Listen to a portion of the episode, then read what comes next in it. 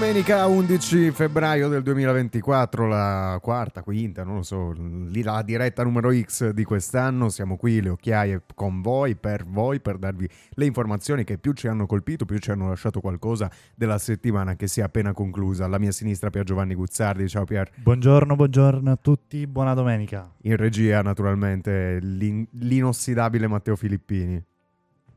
Buongiorno. Che ha molte difficoltà col microfono e con la rete internet si è preso su di sé la croce della regia e la porta con orgoglio.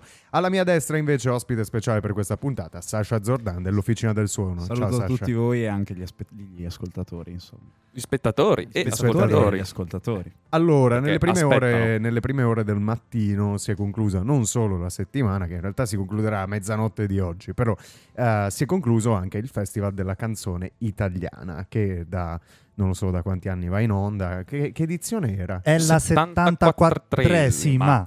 74esima, possiamo arrivare al 75, poi... E poi chiudiamo. Chiudere. Chiudiamo officina, chiudiamo tutto quanto. Esatto. E che è anche l'ultima del nostro conduttore preferito, che è Amadeus. Carissimo Amadeus, bravissimo, posso dire. Amadeus, ti piace? Sì, sì, e anche lui è, è ingenuo, Ma no, quella faccia ingenuo. abbastanza... Però è sveglio, esatto, è quel... È tutto tranne che ingegno. Ama. ah, I- ma- i- ah, però ho ingegno capito. o ingenuo? C'ha quella parvenza da padre che ingegno. gentile, non lo so, c'ha, c'ha un nonché di tenerezza. non- boh, lo vorrei come mio nonno Amadeus. È un daddy, Amadeus? Sì, La- se posso dire una cosa, la cosa interessante che a me ha fatto molto sorridere in questi giorni della, della Kermesse, se così si può dire, è che sono nate petizioni per rimuoverlo gli anni, eh, cioè ancora l'anno scorso erano nate petizioni per rimuoverlo i prossimi anni, con nomi come Paolo Bonolis, Gerry Scotti, però... Eh, non so. C'è il problema del Totonomi adesso che Ama se ne andrà, nel senso che eh, ne parlavo l'altro giorno in uno dei salotti più bene della Trento eh, intellettuale, cioè la mia cucina, e perché stavo riflettendo con, con, con, la mia coinquilina sul fatto che sarà difficile trovare un nome che unisca così tanto le persone come Amadeus, perché con la morte, diciamo, della TV generalista, che è questione di una decina d'anni probabilmente, anche se gli ascolti di questo Festival di Sanremo sembrano raccontare una, una realtà diversa, però nella realtà di tutti i giorni invece la televisione è in calo a favore di internet. E internet invece crea delle bolle di gradimento in cui tu segui il determinato youtuber, lui segue il determinato streamer su Twitch, eh, Sasha guarda Rai Play, eh, io guardo solo il sito del Sole 24 ore e ognuno si crea la propria conduzione che ascolta con piacere. E di conseguenza trovare un nome unitario che metta d'accordo tutti sarà difficile. Forse Gerry Scotti, però Gerry Scotti è del vivaio Mediaset.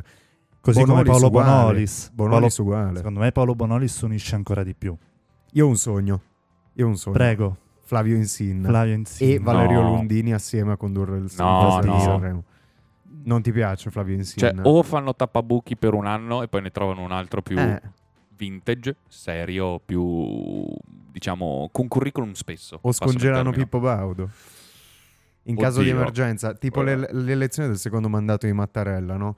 Che lui non lo voleva fare, ma non c'era nessun altro. Quindi forse un giorno ci troveremo a costringere Pippo Baudo alla stessa sorte di Mattarella. Ah, credo dicessi Mattarella o come- costringere a condu- Mattarella, a condurre Sanremo. È, stato- è stata avanzata anche questa opzione durante questa conversazione. Però il fatto è che è, è una domanda che mi sono fatto su chi condurrà Sanremo tra dieci anni, ad esempio. Perché adesso conduttori ce n'è ancora. Forse Amadeus è stanco, nome. però hai un nome. Anch'io. Floris. Floris. tra dieci anni. Io stavo per dire Tommaso Asselli. No, Beh, oh, Tommaso no. Selli è improbabile, è improbabile. Tommaso Asselli sarà dentro la giuria stampa, esatto, giusto? è più probabile, Eh. è più probabile. E Oh, fischierà, e fischierà la qualunque perché Esatto. lui vuole fischiare. Beh, Tommaso. un Alberto Angela, Beh, nazional popolare. beh, Beh, beh. Alberto Angela, benvenuti questa sera. Anzi, no, scusate, scusatemi, no. Lui, l'inizio di Sanremo per Piero Angela sarebbe così più o meno. Immaginiamocelo. Buonasera e benvenuti a una nuova puntata. Alla 126esima edizione. No, beh, 126. cioè, vi auguriamo di campare alla 126esima edizione Beh, di Sanremo, ma non auguro a 100 anni Sanremo. Sì, ma non auguro a Sanremo di campare 126 edizioni. Cioè, capiamoci un attimo. Vabbè, sarebbe benvenuti alla nuova puntata di Sanremo. Oggi parleremo delle musiche medievali, come- Sarebbe bellissimo. Sa- ma mamma ragazzi, Cioè, Tarché, Immagina bellissimo. 5 Tarché ore. 60%, per, Tarché 60% di share ragazzi, cioè andremo al 90 praticamente, cioè. Allora, prima di, prima di iniziare una- un'analisi molto breve, molto eh, concisa sugli highlight di Sanremo, vi dico per me i due punti principali di questa edizione. Lo stand degli animalisti fuori contro il Trentino, che mi, ha- mi è piaciuto. Poi ieri c'è stata una grande manifestazione qua in città. non- no- noi non parliamo mai di Trento in questa trasmissione, però ieri c'è stata una manifestazione piuttosto seguita, quasi mille persone contro il presidente della provincia Maurizio Fugatti e contro l'ISPRA e con toni abbastanza, abbastanza aggressivi, cioè da manifestazione, bella sentita, cioè è stata una manifestazione. Vorace. Sì, mi ricordava quelle contro la Gelmini quando eravamo al liceo. Perché c'erano anche i cori Fugatti, Fugatti, eh, eh, eh, eh. e insomma così. E c'era anche a Sanremo con uno striscione in inglese con scritto eh, Trentino is killing wolves and bears. Sta uccidendo lupi e orsi. In inglese, vabbè, al Festival della canzone italiana. Vabbè, è una scelta, è una scelta. L'altra invece è la mancata partecipazione degli agricoltori, che sembrava che dovessero fare un'irruzione. No, no, ci sono stati, Bastiglia. eh. Sì, però non sono comparsi sul palco e Beh. lì viene fuori un problema di questa protesta degli agricoltori, cioè la mancanza di una testa che diriga il tutto Oddio, e che sia rappresentante. A parer mio semplicemente sono stati bloccati onde evitare di dar loro eccessiva visibilità, che è sbagliato. certo. E cioè, sono stati proprio bloccati dalla security, da quello che poteva essere tutto l'entourage di eh, contenimento delle folle, dei fan, così, che Mm. al momento secondo me si sono convertiti in mm, contenitori o comunque in mantenitori dell'ordine proprio per evitare un ingresso, un, Sì. un, un fuori onda in onda. Che No, no, certo. Sappiamo Però poi anche il- Rai quanto vuole tenere Dal al punto di ritmo. vista della sicurezza era un Sanremo molto blindato questo, Ovvio. date anche le minacce di terrorismo che Lui- sono arrivate nelle settimane precedenti al festival. Quindi è stato un Sanremo molto blindato dal punto di vista della sicurezza. Però ecco, è un segnale di uno, di uno dei problemi della protesta degli agricoltori, ma ne parleremo più avanti. in Sebbene Amadeus puntata. abbia letto comunque un comunicato, comunicato, eh, concordato con i vari rappresentanti dei vari gruppi di agricoltori. Yes. Alcuni sono arrivati a Sanremo provenienti dal Piemonte, Asti e Torino. Comodo. Sono lì. Comodo. in zona. Però sì, ecco, rispetto a quelle che erano le aspettative, si parlava di farli salire sul palco, ecco, un passo indietro. Sì, sarebbe stato difficile da gestire probabilmente. Però ecco, queste due sono state le due cose che più mi hanno interessato di questo Sanremo. Sicuramente da sottolineare gli ascolti, Eh sì, sì. perché una persona su quattro è un under 34 ad aver Mhm. visto Sanremo, quindi in totale controtendenza a quella che è la diciamo le dinamiche televisive che ormai Certo. i giovani non guardano più. È stato registrato, non sono ancora usciti eh, i dati Auditel di ieri sera. Ok. Venerdì c'è stato un 67,8% di share. Manco la finale dell'Inter in Champions ha fatto tutti questi Non è ascolti. poco, non è poco. I è un grande mondiali, successo. la finale di mondiali non fa questi numeri qua. Mm. 12 È morto Pierre. È, È morto Pier. Pier, hai piegato troppo il cavo? È morto Pierre. No, no, hai toccato il cavo. No. No, sicuramente uno share, Sì. uno share Muovi- No, no, no, sotto, sotto, sotto, sotto, sotto, sotto, Ho sentito i rumori. sotto, Non ci siamo. no, sotto. È morto Pier. È morto Stacca, ca- stacca, tacca, stacca, tacca sotto. Guzzardi. Posso dire la frase più storica Certo. Vai. Il bello della diretta. il bello della diretta. Che ba- Vai Pier. No, non è Oh, tornato. banale.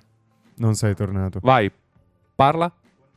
No, No. raga. C'è esploso il microfono in diretta. No!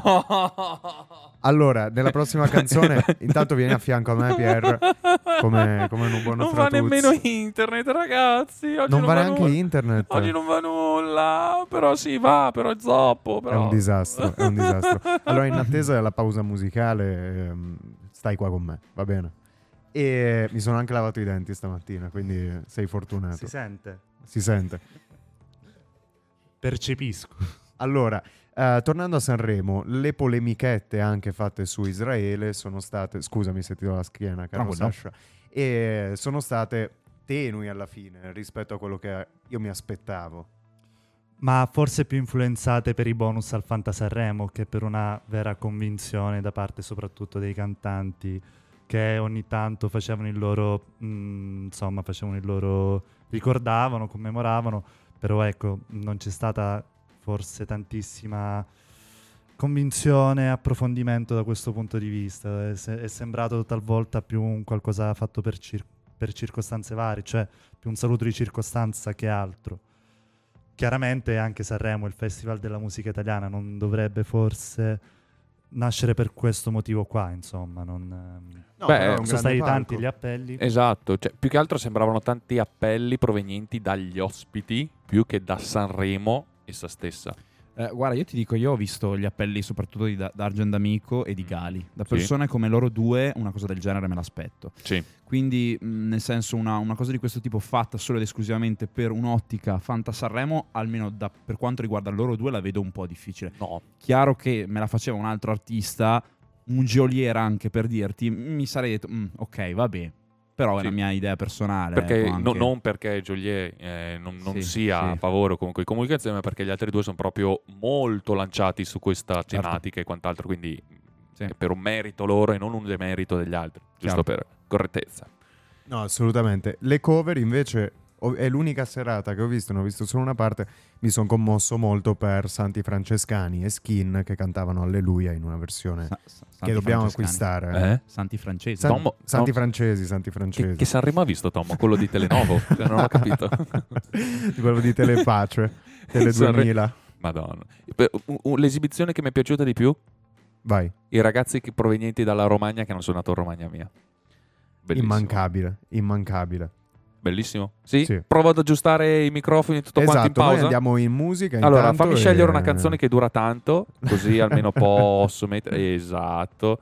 Eh, Noi vi lasciamo un attimino perché andiamo in musica per provare a risolvere gli abbondanti problemi tecnici che ci affliggono questa mattina. Sarà la presenza di Sasha, non lo so. sì, in effetti. Cioè, ci no. hai portato il- Iella, mi dispiace. il malocchione. eh, Ragazzi, Sì, sì. Teo, tra Non quanto volevo. torniamo? 5 minuti. Beh, 4 minuti e 4 secondi. Perfetto.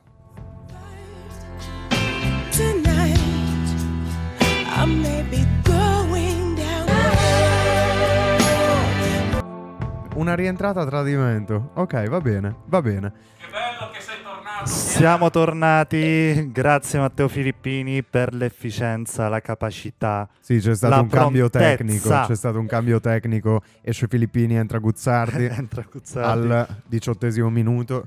Risalutate di nuovo YouTube. Ciao YouTube, eh, siamo, Ciao siamo YouTube, contenti di essere tornati. tornati. Allora, eh, parlando di spettacolo, abbiamo parlato del Festival di Sanremo in apertura, eh, c'è qualcosa che è durato quasi quanto il Festival di Sanremo ed è andato in onda il 9 di febbraio. Stiamo parlando dell'intervista che il giornalista ex anchorman di Fox News eh, Tucker Carlson ha fatto al presidente della Repubblica russa Vladimir Putin.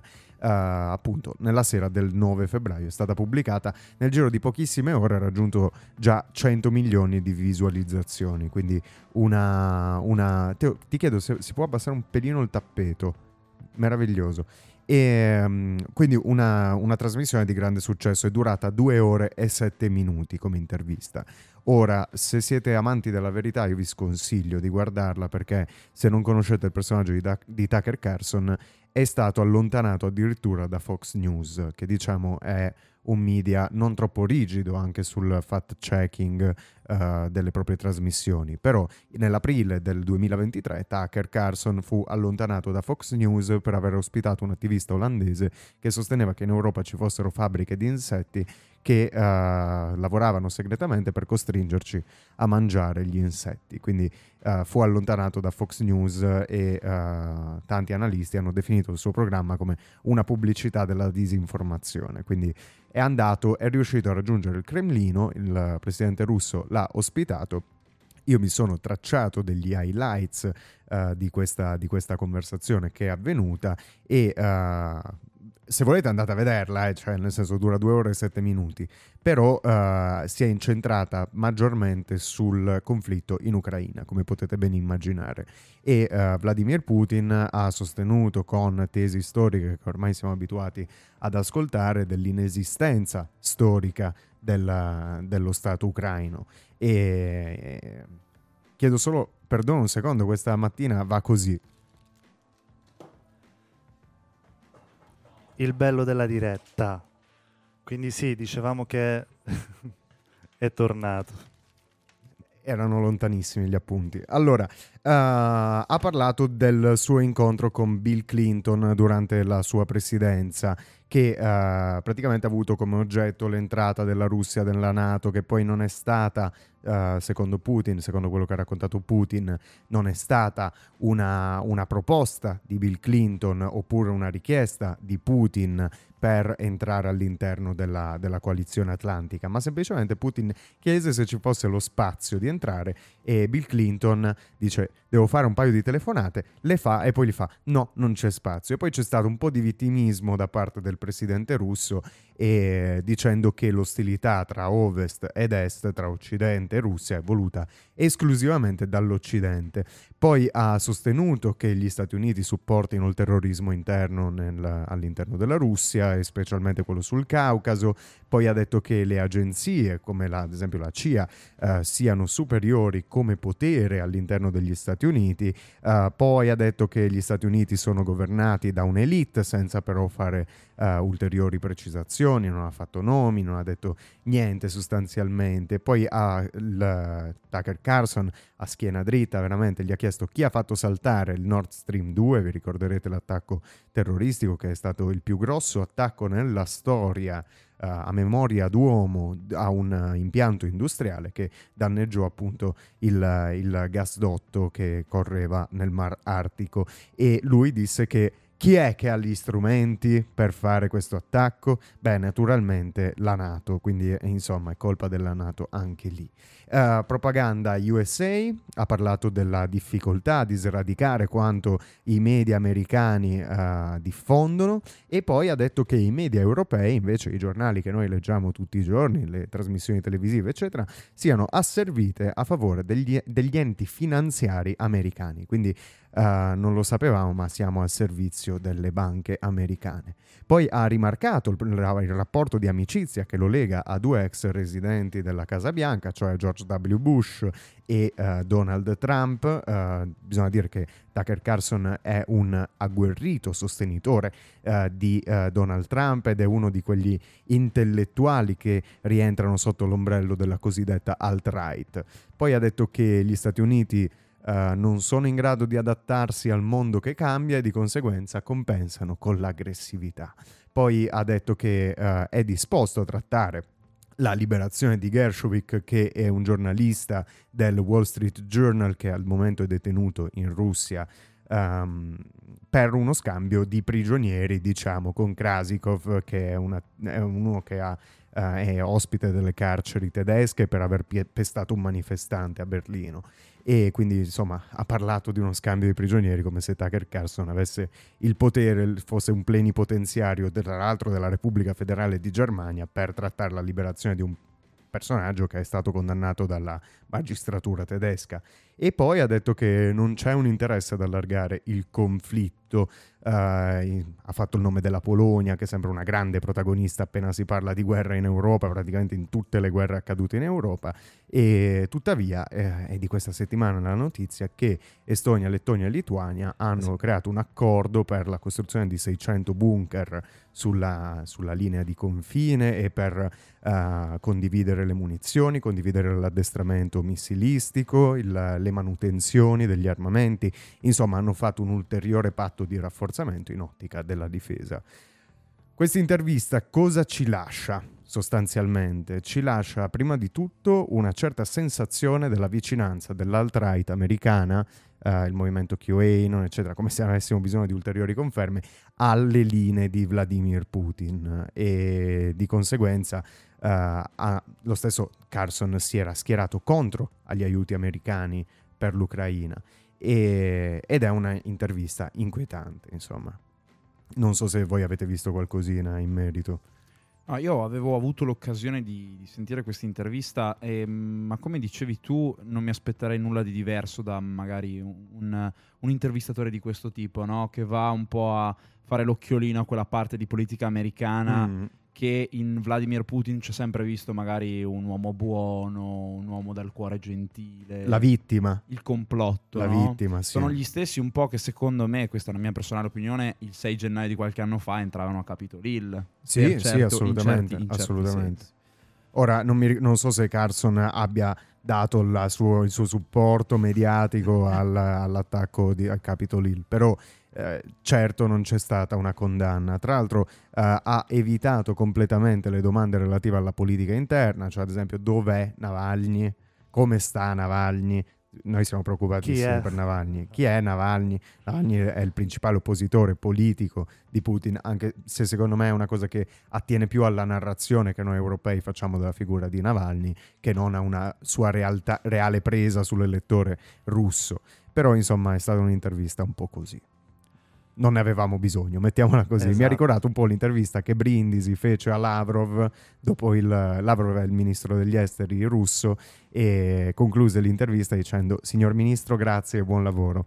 Eh, pochi mesi dopo l'aggressione della Russia all'Ucraina su Rete 4 in diretta. Tra l'altro fu uno scoop mondiale, fu rilanciato dalla CNN, da tanti media importanti ed esteri. Quindi mi ha ricordato un po' quella cosa lì, anche se bisogna fare onore a Brindisi perché eh, ha avuto la schiena più dritta di Carson. E poi Carson, bisogna dire anche una cosa.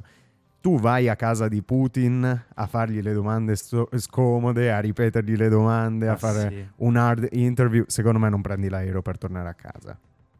Cioè, questa eventualità si prospetta. Oddio. Ehm, Beh, non saresti proprio arrivato lì davanti se non eh, Sì, se esatto. ci fosse Sì, stata sì, una sì, comunione sì. di intenti. sì. Trovo forse interessante più la- eh, il commento relativo a una possibile continuazione nel centro Europa di Ah, questo sì, conflitto. Sì, sì, sì, ma Dato lui ha detto una- non, non si è prospettata la fine eh, della del- guerra.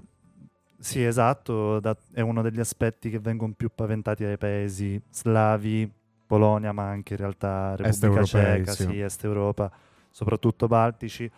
Beh, ricordiamo anche mm, scandinavi, beh, la Finlandia che è entrata nella Nato appositamente, insomma. Sì, al Ehm, prezzo, non so se vi ricordate, di qualche prigioniero curdo, perché la Turchia oppose Vero. il veto sull'entrata eh, in- all'interno della Nato perché eh, la, la Svezia deten- la Svezia dava rifugio ad alcuni che, secondo la Turchia, erano terroristi ed erano attivisti del movimento curdo. Quindi è sempre, è sempre un grosso bilanciamento di diversi interessi, cioè è, è sempre molto complesso.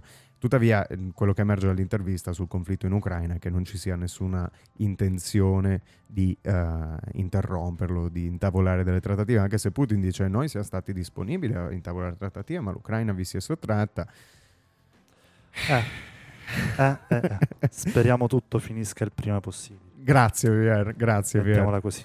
Sapete invece cosa finirà il 10 di marzo? Il 10 di marzo finirà l'offensiva di Israele nella striscia di Gaza, almeno così ha, de- ha dichiarato il eh, premier israeliano Benjamin Netanyahu, che adesso ha iniziato un'operazione che è avversata praticamente da tutta la comunità internazionale su Rafah. Rafah è la città più a sud della striscia di Gaza, dove fino adesso si sono fatti eh, sono stati dirottati civili dalle parti più settentrionali della striscia ed è praticamente al confine con l'Egitto. Ora, attaccare Rafah è il motivo per cui tutti stanno avversando l'idea di Netanyahu, anche se l'attacco è già iniziato, manca solo l'operazione di terra, è il fatto che a Rafah ci siano circa 1.200.000 civili, che non è proprio una cifra piccolina per, per, effettuare dei bombardamenti o un'operazione di terra limitando, limitando, le, limitando la, eh, le casualties, le vittime civili. Quindi, insomma, eh, si aspetta, ci aspettiamo una fase ulteriormente cruda del conflitto tra Israele e la striscia di Gaza. Eh, Israele dice che lì a Rafah ci sono gli ultimi due battaglioni di Hamas. Scusate, gli ultimi due battaglioni di Hamas sono nascosti a Rafah. Poi è uscita questa settimana sempre il fatto che sotto all'UNRWA, eh, l'agenzia per l'aiuto ai rifugiati palestinesi dell'ONU, che è stata al centro di uno scandalo di cui vi abbiamo parlato settimana scorsa oppure due settimane fa, ci sia una base, deposito di munizioni, un tunnel, eh, Bin Laden, eh, il Sacro Graal eh, e tutto quanto. Non dico che sia una notizia falsa, però insomma arriva solamente da fonti israeliane che citano delle fonti ulteriori dell'intelligence americana, ma insomma è tutto da dimostrare, è tutto, è tutto in discussione quando una notizia arriva solo da una fonte di un conflitto. Quindi insomma ehm, dobbiamo aspettarci ancora il peggio. E, tra l'altro l'Egitto, per aggiungere naturalmente la carne al fuoco, l'Egitto ha detto che se verrà attaccata Rafah e se ci saranno ulteriori sconfinamenti di civili palestinesi, insomma l'Egitto non- ha tutto l'interesse a non vedersi diventare praticamente un campo profughi la parte settentrionale del proprio paese. Ha detto che eh, metteranno in dubbio gli accordi di pace del 1979, quindi insomma arrivano minacce abbastanza forti anche dall'Egitto per, eh, penso, provare a scongiurare una, una mattanza a Rafah, quella che poi si, si verificherebbe. Direi che... Io, io pensavo che magari tu volessi aggiungere No, qualcosa. no, no, in realtà... No, io se, se vuoi che ti dico la mia, ehm, io credo che quello che Netanyahu in qualche modo stia facendo eh, sia mh, veramente mh, pericoloso perché secondo me mh, proprio anche gli israeliani stessi, i cittadini di Israele Mhm. cominciano a rendersi conto di quello che sta accadendo. Io mi ricordo che dal 7 ottobre tanti israeliani hanno cambiato la loro posizione proprio anche nei confronti dell'esecutivo che li guida ed è a tutti gli effetti una cosa che mi preoccupa da studente insomma, di, di- di diritto internazionale, di appassionato di diritto internazionale, sono abbastanza preoccupato di quello che potrebbe accadere. Eh, Assolutamente. ci sono- non ci sono civili, ci sono diverse regole strette, rigorose sul trattamento dei civili e per dire un francesismo sembra che a Netanyahu di questo Non gliene freghi nulla, Esatto. assolutamente, assolutamente.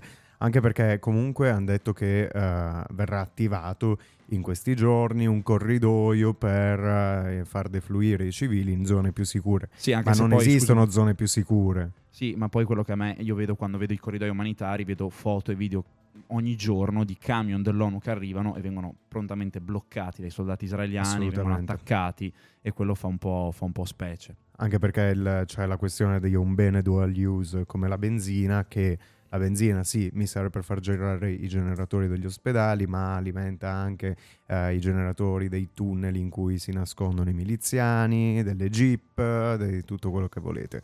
Quindi c'è sempre questa, questa scusa del carburante per non far arrivare gli aiuti e insomma non, noi non potremo fare a meno di raccontarvi quello che accadrà nelle prossime settimane perché è anche una, una nostra scelta, è una nostra responsabilità di raccontare quello che succede, però mh, è, è un- è l'ennesima situazione di escalation senza la ricerca minima di un eh, di una pacificazione, di un cessate il fuoco. E il, rimprovero che io faccio agli artisti che sono andati a Sanremo è che potevano essere più incisivi su questo tema. Non che avrebbero avuto qualche risultato, però eh. Sì, bisogna anche aggiungere però che la coalizione di governo di cui fa parte Netanyahu è fortemente spostata. favorevole Sì, sì, a favore della continuazione di questo conflitto e di conseguenza diciamo un cessate il fuoco rischierebbe, lui riceve proprio quasi minacce di eh, crisi di governo, di crisi di governo, sì. eh, insomma soprattutto le parti più di destra che abbandonerebbero questa coalizione facendo decadere Netanyahu, il quale quindi deve tener conto di diverse... Tanti stanno facendo un conto alla rovescia alla rielezione di Trump eh, di quest'anno. Sia Putin che nell'intervista con, con, eh, Carson ha detto ha rimarcato i propri rapporti di amicizia personale con Trump e probabilmente con Trump ci sarebbe una soluzione al conflitto. Netanyahu allo stesso tempo sta facendo il conto alla rovescia perché forse con Trump potrebbe trovare una politica più favorevole alle proprie mire eh, espansionistiche, che ormai possiamo definire mire espansionistiche. E, e quindi non c'è neanche purtroppo da chiedersi come andrà a finire, a meno che non ci siano grossi stravolgimenti nelle prossime settimane, di cui vi terremo aggiornati. Teo, forse possiamo andare in musica, che è molto pesante questo argomento. Quindi alleggeriamo con... A Celebration.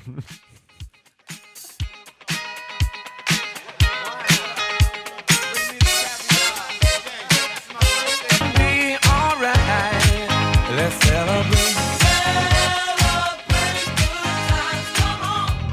Beh, si tratta di una scelta piuttosto peculiare dopo il segmento precedente, la scelta di Celebration, questi erano Cool and the Gang, meravigliosi, pazzeschi, bellissimi. E Cool and the Gang, fresh, cosa non è fresh? È Fresh, il clima. cosa non è fresh è questo clima che ci fa soffrire, ci fa soffrire tanto, soprattutto a noi cari siciliani. Però se posso fare un Essa- momento di meta radio, Pier, prima Meta che radio. È arrivata Cecilia Passarella qua in studio, shout out, applausi regia per favore per Cecilia Passarella. Non so se ce l'abbiamo. Ce l'abbiamo! Cecilia Passarella arriva, esce il sole. Io non eh, ho finito le parole, onestamente. E va anche la Vai. connessione. Quindi non eri tu il problema, Sasha. Allora, andiamo avanti, Piero. Cosa succede nella Isla Beh, Bonita?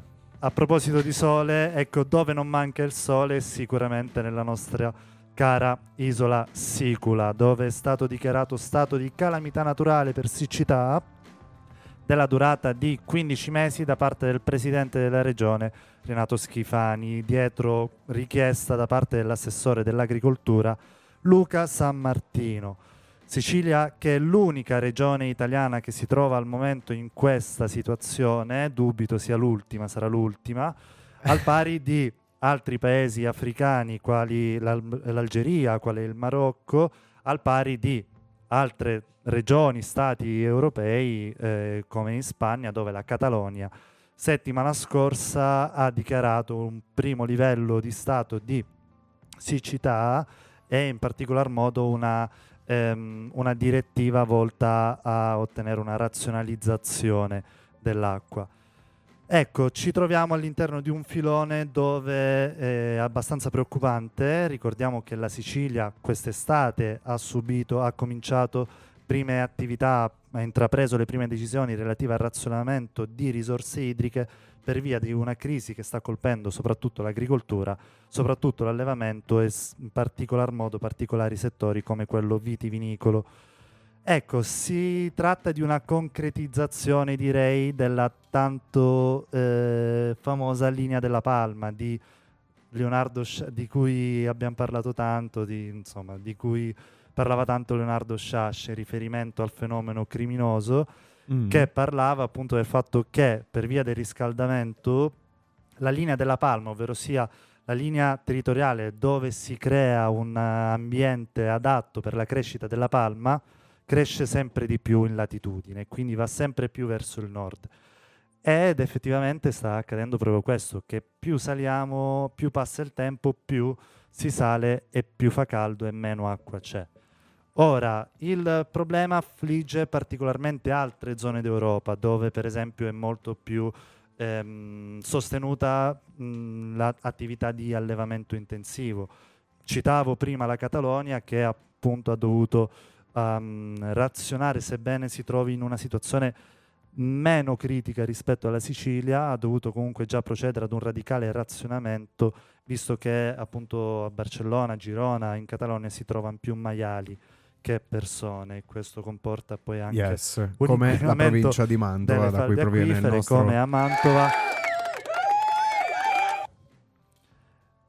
E quindi bene, impor- Quindi i maiali inquinano le falde acquifere. i maiali, i rifiuti derivanti in generale da allevamenti, in particolar modo allevamenti intensivi, inquinano, eh, diciamo, attraversando, scendendo lungo il terreno, penetrando nel terreno, inquinano le Le falde, falde. acquifere Eh, sì. e questo le rende appunto inutilizzabili. Sì, certo, non- quando avevo detto che i maiali inquinano le falde acquifere, non è che mi immaginavo un maiale che cambia la batteria della macchina e la butta nel laghetto, cioè, chiaramente, cioè, scusami Pier, però era chiaro. Beh, però è sempre opportuno precisare. è questo- sempre opportuno precisare, esatto, è un dovere di perché non si informazione. sa mai.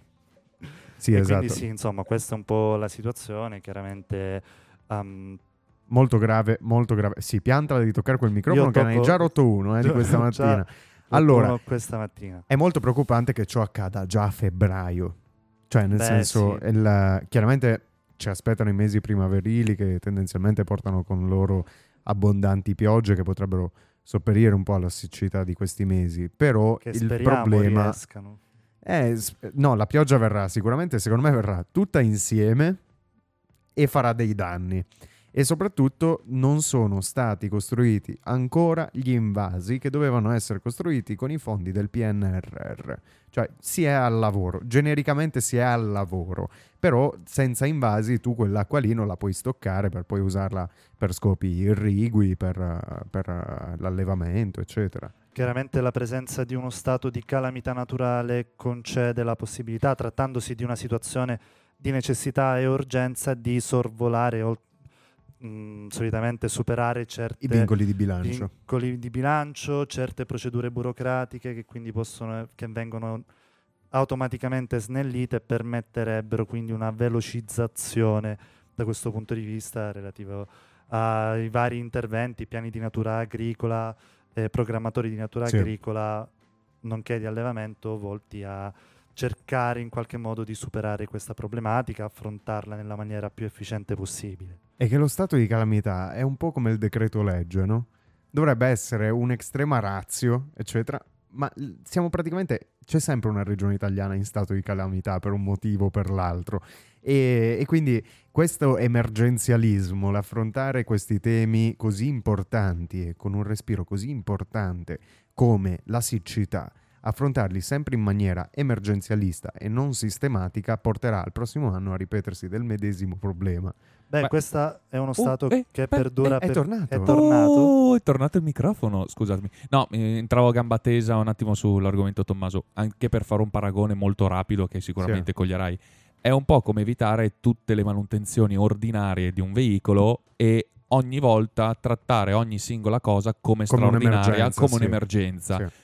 È, è mancato a quello tanto negli anni 20 anni, 30 passati che eh, mancata lungimiranza. Ecco, Sì, sì, sì, assolutamente. quello che poteva essere... Come prendi Esatto. i voti con delle politiche a lungo termine? No, beh, ma no, no, no, no, no, non credo sia questione di politiche a lungo termine, credo che sia più che altro proprio questione di eh, voler fare delle politiche piuttosto a breve termine e quindi i fondi sono andati su quelle a breve termine. Cioè non Mm. era questione di non voler. Niente, è Non finita la voce di Matteo Filippini. Abbiamo perso Matteo di nuovo. Comunque sì, affrontare le crisi, affrontare i problemi importanti di questo paese in maniera sistematica a lungo termine, quindi con la costruzione di invasi. Oppure è una piccola provocazione, naturalmente prendetela come tale, magari evitare di innevare in maniera artificiale tutte le montagne del Trentino Alto Adige e poi O l'Etna. lamentarsi o l'Etna anche per sciare. È vero, in effetti si scia anche sull'Etna. Ci sono delle piste sciistiche bellissime, facciamo un po' di pubblicità. 3365 metri d'altitudine. Grazie Pier, grazie mille. Per forza Comunque l'innevamento poi non, non è che favorisce proprio la conservazione dell'acqua. Capisco che eh, si debba tutti campare, però poi se manca di- d'estate per irrigare i campi, forse è un po' più grave se non eh, l'imprenditore che non riesce a farsi la settimana bianca. Poi questa è una ridistribuzione delle ricchezze che non mi appartiene come teoria, però Però- Ecco, eh, a lamentare un utilizzo anche eh, sbagliato dell'acqua sono gli stessi agricoltori che sono un po' al centro del dialogo di queste ultime settimane. Abbiamo raccontato anche nelle due puntate precedenti gli atti di, di violenza, di violenza in realtà che non ha eh, portato alla morte di persone, anzi le uniche due persone morte nella, nella protesta degli agricoltori è avvenuto in Francia e sono morti eh, una, una madre eh, un insegnante che è la agricoltore, era la moglie di un agricoltore e la loro figlia per un eh, signore che aveva rotto il blocco, aveva sfondato il blocco fatto dalla polizia con la propria macchina, sfondando poi un muro di paglia e dietro questo muro di paglia fatto con le balle, con le balle di fieno c'erano questa, questa donna con la figlia. Quindi gli unici morti nella protesta degli agricoltori sono state due innocenti, tra l'altro, che non erano neanche... Sì, eh, figlia e moglie di un agricoltore, però insomma, eh, per dei cretini che hanno... interessate, non direttamente coinvolte, magari. Esattamente, esattamente. Però abbiamo raccontato quello che chiedevano gli agricoltori in Europa, in particolare quello che è successo a Bruxelles, quello che è successo nelle province francesi, a Parigi, in Germania. E anche in Italia questa settimana, forse complice anche il Festival di Sanremo, come abbiamo già eh, prospettato in apertura di questa puntata, si stanno intensificando per questa settimana. L'appuntamento per chi fosse a Roma è il 15 di febbraio alle ore 15 al Circo Massimo dove eh, Calvani, ex leader dei Forconi, l'abbiamo già menzionato, è attualmente leader della fazione Agricoltori Traditi, ehm, Che ogni dieci anni ritorna. ogni dieci anni ritorna, ogni dieci anni Calvani ritorna in grande spolvero a guidare una nuova protesta. E tra l'altro negli scorsi giorni il ministro Lollo Brigida, eh, lo- il ministro Lollo Brigida a capo del Dicastero dell'Agricoltura è andato a parlare con un presidio di agricoltori sulla Nomentana e l'hanno accolto sì, ma non l'hanno accolto diciamo in maniera gioiosa, in, eh, non, non l'hanno abbracciato, mettiamola così, anzi un agricoltore ha gridato cosa siamo venuti a fare a Roma? A battere le mani a chi ci sta rovinando? Ha urlato appunto un agricoltore, cito il Fatto Quotidiano che riporta questa, questa cosa. Il eh, presidio era riscatto agricolo, quindi abbiamo eh, agricoltori traditi, riscatto agricolo, vanghe pulite, cioè sono veramente tanti. È una galassia di movimenti di agricoltori, di allevatori, di persone che lavorano nel settore primario della nostra economia, però sono molto divisi difatti sono in rotta un po' con Coldiretti, perché Coldiretti è un importante pilastro di questo governo dal punto di vista politico, dal punto di vista del bacino di voti e questi agricoltori, agricoltori sono in rotta con Coldiretti. Un comunicato del, del um, comitato Vanghe Pulite, che appunto è uno di questi, uh, di questi manifestanti, è uno di questi, um, come si può dire? Una, Ah. un'unione di manifestanti, non so neanche se si siano registrati come associazione. Coaliz- sì, Sì, diciamo è una- un movimento. È un movimento, Movimento. Vanghe Pulite ha fatto un comunicato dove attaccava Coldiretti dicendo che Coldiretti faceva solo gli interessi dei propri assistiti e delle aziende agricole più grandi. Ora il governo ha iniziato a rispondere alle richieste degli agricoltori e per ora sono tornati sui passi precedenti alla manovra di bilancio del 2023. Praticamente hanno deciso di non far pagare l'IRPEF agli agricoltori, ma fino a 10.000 euro di reddito agricolo. Uh, questa è una scelta che in realtà, e questo va detto, riporta a Matteo Renzi, perché il Premier che aveva introdotto l'esenzione dell'IRPEF per alcune categorie di agricoltori era stato l'allora leader del PD durante il governo Letta Renzi Gentiloni. Um, ora, questo è un cedere davanti alle proteste degli agricoltori, è un'esenzione fiscale, si, io la vedo un po' come uh, cerchiamo di calmare le cose. Dai, dai, dai, Cioè, va bene. no, no, no, no, ok, ok, ok. Eh, però di Intanto- nuovo non affrontare il problema in maniera sistematica, perché quello che lamentano gli agricoltori eh, è il Green New Deal, il fatto che l'adozione delle politiche verdi non li renda più competitivi, le quote di produzione, il fatto che vengano pagati per non produrre, il fatto che non guadagnino abbastanza, Il limite ai pesticidi. il limite dei pesticidi che rientra sempre nella cosa del Green New Deal, cre- chiedono la rimozione delle accise, di parte delle accise dal gasolio agricolo, che era quello che chiedevano anche i colleghi tedeschi. Insomma, è un importante pacchetto di richieste che SkyTG24 riporta in 10 punti che devo dire sono abbastanza Uh, sono abbastanza schematici, rientra anche quello della fauna selvatica perché nelle regioni alpine c'è anche un problema con i carnivori predatori. Quest'anno in Trentino, ad esempio, gli attacchi sono stati 600 con 2200 capi di bestiame predati solo dai lupi, solo dai lupi, solo per quanto riguarda l'osservatorio sui lupi. E giustamente gli, arti- gli, gli agricoltori del Trentino e dell'Alto Adige, che tra l'altro l'Alto Adige ieri ha eletto il nuovo presidente Gasser, hanno proprio fatto il punto sul problema della fauna selvatica, che è un altro dei problemi che rientrano all'interno della categoria agricola. Tuttavia, queste, queste cose, affrontarle tutte assieme, si rischierebbe di fare un casino, però affrontarle in maniera sistematica sarebbe ben augurabile. più seria anche perché sembra quasi dare il contentino. Sì, sì, sì, è una paura. È una paura anche perché a giugno si vota.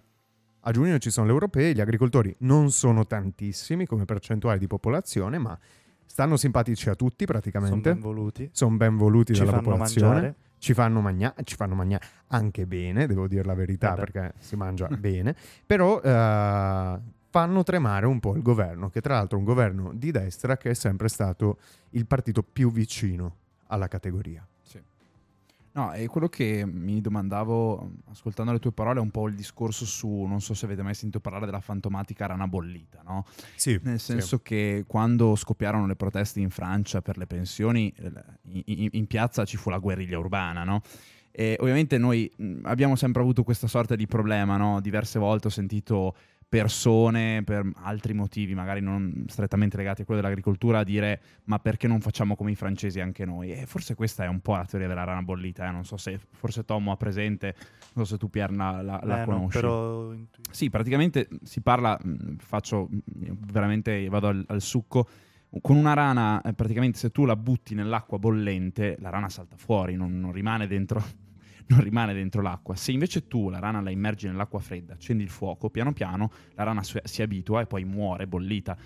La differenza è che appunto noi in Italia ci buttano dentro l'acqua fredda, questo era il concetto, e poi l'acqua salendo di temperatura la rana muore. In Francia se tu la butti dentro l'acqua bolli- bollente la rana salta fuori, si ribella da questo punto di vista. Certo, certo, ma il, il fatto che i francesi, bisogna dire la verità, hanno un termostato della pelle abbastanza sensibile, perché comunque Macron ha toccato alla, al tempi della riforma della pensione, alla fine di uno o due anni, il periodo in cui una persona doveva lavorare e in effetti come manovra per salvaguardare i conti pubblici aveva senso nell'ottica generale perché comunque noi allunghiamo la vita, poi la Francia ha un sistema contributivo e retributivo, ha un sistema pensionistico diverso dal nostro che invece è variato nel tempo, però la vita si allunga e il tempo che una persona passa in pensione è più lungo rispetto a quello che ha passato ad esempio suo padre o peggio ancora suo nonno che probabilmente è, è morto lavorando, nel senso la, l'aspettativa di vita in Europa si è allungata tantissimo.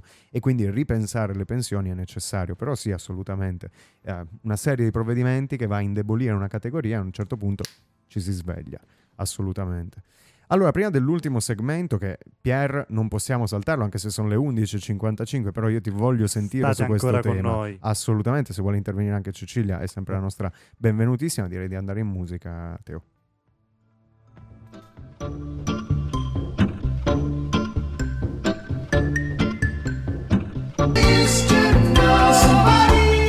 E ben trovati sulle occhiaie, questa è Samba Radio, ci state ascoltando. Come sta? Come Che sti- violino che sei. Posso dire una cosa? Vai. Che io non ti ho ancora chiesto, e non ho chiesto ancora a Pier, come state? Posso essere Ma sincero? a loro Eh. non interessa di come Eh, ho stiamo. capito, però è una domanda secondo me da fare in intro. È mancato il caffè stamattina Mancato qua in il caffè. redazione. Teo non l'ha portato, ma eh, secondo me sta conducendo un esperimento sociale sugli indici di gradimento legati al caffè, eccetera. In realtà poi sta- tutta Abbinati ai dati di Spotify. Cioè, agli ascolti su Spotify, ok, in quel giorno ho portato il caffè, gli ascolti sono stati più bassi, io non glielo porto più il caffè. Secondo me sta andando così. E lui sta conducendo un grosso esperimento su di noi. Piero, io ti riporterei sull'attualità perché in realtà è un tema piuttosto, piuttosto importante da trattare, di cui io sono Che completamente tocca? digiuno. Sei completamente a digiuno, restiamo in Italia, parliamo di trascrizione degli atti di nascita di coppie omogenitoriali. Cosa vuol dire? Traduciamo. Bravissimo, la trascrizione. Trascrizione, cosa è accaduto? Abbiamo, abbiamo due casi, uno a Milano e uno a Brescia, per cui sono stati impugnati, è stata impugnata la trascrizione di un atto di nascita, cioè tre coppie omogenitoriali di sesso femminile a Milano hanno, eh, insomma, hanno trascritto l'atto di nascita di un bambino ehm, nato secondo fecondazione eterologa, quindi Hanno donazione il di liquido seminale. spermatozoi. Ok. eh, sì, liquido seminale e abbiamo avuto in relazione a queste trascrizioni decisioni diverse in, mm, in città diverse ma molto vicine, Brescia e Milano, sintomo di una cornice diciamo legale abbastanza confusa e contraddittoria, perché effettivamente manca una legge che riconosce la possibilità a due, con- eh, a due appunto genitori dello stesso sesso di poter essere trascritti in un atto di nascita. È data la possibilità però di essere genitori tramite procedimento di stepchild adoption che però richiede delle procedure burocratiche La stepchild adoption, ricordiamo, è l'adozione del figlio dell'altro partner. dell'altro partner esattamente. E quindi se a Milano la eh, Corte d'Appello di Milano ha ribaltato la decisione della, ehm, del Tribunale di Milano che aveva negato la cancellazione appunto di uno dei due partner, in particolar modo quello che non ha ehm, generato, generato biologicamente. biologicamente il figlio, Quindi scusami, che viene la chiamato corte- genitore intenzionale. scusami, in primo grado In primo grado, appunto, l'atto era stato impugnato dalla Procura di Milano e la- il Tribunale di Milano aveva rigettato appunto Quindi l'impugnativa il tribunale di primo grado di Milano aveva detto quindi va bene è ok." così, il figlio è ok, i genitori possono essere trascritti. Insomma, i genitori sono entrambi trascritti, uno dei due non può essere cancellato dal registro. ok. La Corte d'Appello di Milano ha ribaltato la decisione, soffermandosi sul fatto che effettivamente non c'è una legge che garantisce questa possibilità. Riba- ribadendo però la necessità che il nostro Parlamento intervenga a proposito e cerchi di aggiornarsi al pari degli altri paesi Mm. europei, dove questa possibilità invece è prevista. La Corte di Brescia invece ha comunque, ehm, basando la propria decisione su principi eh, della Corte Costituzionale emanati in sentenze precedenti, in una situazione analoga ha Mhm. invece vietato la possibilità, la mh, procedura di cancellazione del genitore intenzionale, appunto, cioè che non ha concepito il figlio, Ok, eh, dall'atto di nascita. ok. Ora, cosa ci lascia questa situazione? Ribadisco il fatto che appunto è una situazione confusa su Mm. cui è necessario che si intervenga e che si intervenga in una direzione ben precisa, o cioè che finalmente si permetta alle coppie genitoriali, omogenitoriali, di adottare questo, Difatti- di essere genitori di questo figlio. Data la confusione, ti chiedo scusa se ti ho interrotto, ma volevo proprio No, averla bella in chiara. realtà mh, hai fatto benissimo a puntualizzare certi aspetti. Ora eh, mi soffermo su alcuni dei passi della sentenza emanata dalla Corte e dal Tribunale di Brescia, eh, per cui giustifica la propria decisione sul fatto che il diritto vivente dà la possibilità anche di intervenire colmando lacune a fronte dell'inerzia protratta del legislatore, che dura Ok, effettivamente da tanto, troppo tempo. È una tendenza che in realtà sta accadendo in tanti aspetti, Mhm. ambiti, soprattutto quando si parla di diritti soggettivi, diritti umani della persona. Precedentemente, nel 2019, l'abbiamo visto per quanto riguardava l'eutanasia, sì, che fu la dirtelo. Corte Costituzionale a dover dare i criteri in presenza dei quali eh, appunto è possibile eh, procedere a eutanasia. Ehm, in mancanza appunto di un dato normativo, adesso lo ritroviamo, ri- ci ritroviamo in una situazione particolarmente identica, però in rapporto a coppie omogenitoriali. Ehm, passo la parola a voi.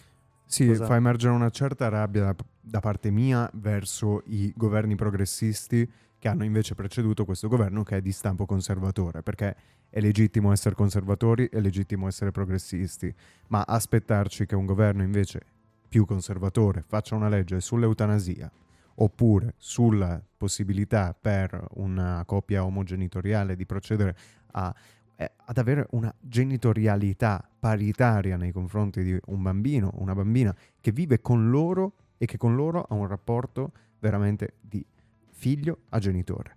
E il fatto che non sia stato fatto finora è per me una grossa vergogna, anche perché prima che torni al governo un governo progressista, secondo me campa a cavallo che l'erba cresce e questi diritti continueranno a essere trattati dalla giurisprudenza, che però la giurisprudenza non ha il diritto, non ha la competenza, non ha il potere di toccare le leggi. Cioè, quindi anche la Corte Costituzionale ha sempre detto, ha dato delle direttive.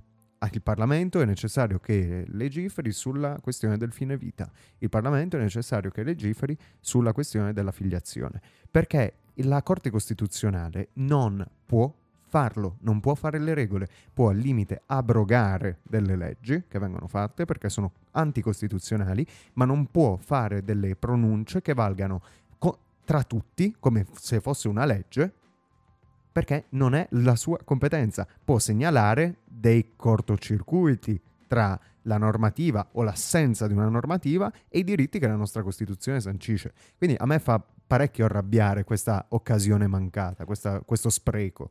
Beh sì, come accade nel caso Cappato, ritornando dove la Corte Costituzionale, prima di pronunciarsi, disse al nostro legislatore, al Parlamento, avete un anno per fare la legge, così poi noi possiamo decidere. Quanto tempo fa? Eh, 2018 se non sbaglio. Sì, l'orologio del mio computer segna 2024, sarà un anno abbastanza lungo. esatto. sì. Mamma mia. Passò un anno, non si legiferò per nulla e quindi poi la Corte Costituzionale disse, vabbè, ci pensiamo noi, Vabbè, è andata così. che dobbiamo fare? No, Sasha. ma, eh, che poi c'è quello che a me viene in mente che comunque stiamo parlando secondo me di diritti umani e la cosa che io trovo alquanto bizzarra in Italia è il fatto che costantemente eh, la Corte Costituzionale, quasi come fosse una sorta di mamma chioccia, Sì, non è il suo ruolo. de- debba eh, costantemente riprendere il legislatore dicendogli guarda che devi fare il tuo lavoro, cioè non è che gli sta dicendo lo stai facendo nel modo sbagliato, devi fare il tuo lavoro. In altri stati, perlomeno guardando anche l'Europa, questa cosa non mi sembra una cosa chissà quanto diffusa. Altra cosa che pensavo, ed è più forse un discorso generale su, eh, su quella che è il, il discorso dell'omogenitorialità e, e, e, quant'altro, seppur ci sia un'apertura da parte del pontefice, quanto è, questa forse è una domanda anche che faccio a me stesso e faccio a voi, quanto influisce il ruolo della Chiesa, visto che ce l'abbiamo in casa, in questi tipi di problematiche? Anche questa è una cosa che di solito mi domando sempre, perché eh, a, a, prescindere dal partito politico, che sia di destra, che sia di sinistra, che sia più o meno conservatore, eh, la Chiesa c'entra sempre, eh, in questo senso qui. Quindi non vorrei che anche da quel punto di vista lì ci fosse un'influenza eh, all'interno dei, diciamo, del, delle sedi del nostro, del nostro organo le, del legislativo, insomma. Credo che sia un problema di narrazione, nel senso più che di, più che di religione, proprio in termini stretti. Perché se uno vuole continuare a vendersi come conservatore, deve non superare certi limiti. Che questa è la coppia, la coppia omogenitoriale, i suoi diritti sul figlio, eh, l'eutanasia, la cannabis, la cannabis sì. o altre, altre norme di civiltà di questo genere. Il fatto è che Francesco potrebbe dire quello che vuole. Ok, Francesco può anche aprire quanto vuole. Può dire domani, domani può dire venite in Vaticano, ve lo faccio io il matrimonio. Potrebbe dire una cosa del genere. Tuttavia, la mentalità del, certo. dell'elettore o della narrazione che si fa di questo elettore, che poi l'elettore stesso interiorizza come se fosse la propria narrazione, non cambierebbe. Quindi io sulla responsabilità proprio del Vaticano, soprattutto dell'ultimo pontefice, io sono molto cauto perché secondo me lui non ha le redini di quello che Chiaro. si pensa e di quello che si narra del conservatorismo in questo paese. Quindi lo, lo difendo abbastanza, Francesco, non solo perché è astigiano, ma perché secondo me, secondo me non ha il coltello dalla parte del manico in questa questione. Sì, anche perché ci sta provando un minimo ad aprire, però in maniera molto timida perché lo sa che lo non verrebbe secco. seguito, esatto. Poveretto. Bene, su questa, su questa, nota che... vaticana io penso che possiamo chiudere la puntata di oggi, non mi resta che ringraziarvi per essere stati con noi, ringrazio Sasha che è stato nostro graditissimo ospite, ringrazio Teo in una regia silente. Ciao a tutti! Grazie che Teo. Grazie Pier. Grazie Tommaso Asselli. Buona domenica. Buona domenica. Alla prossima.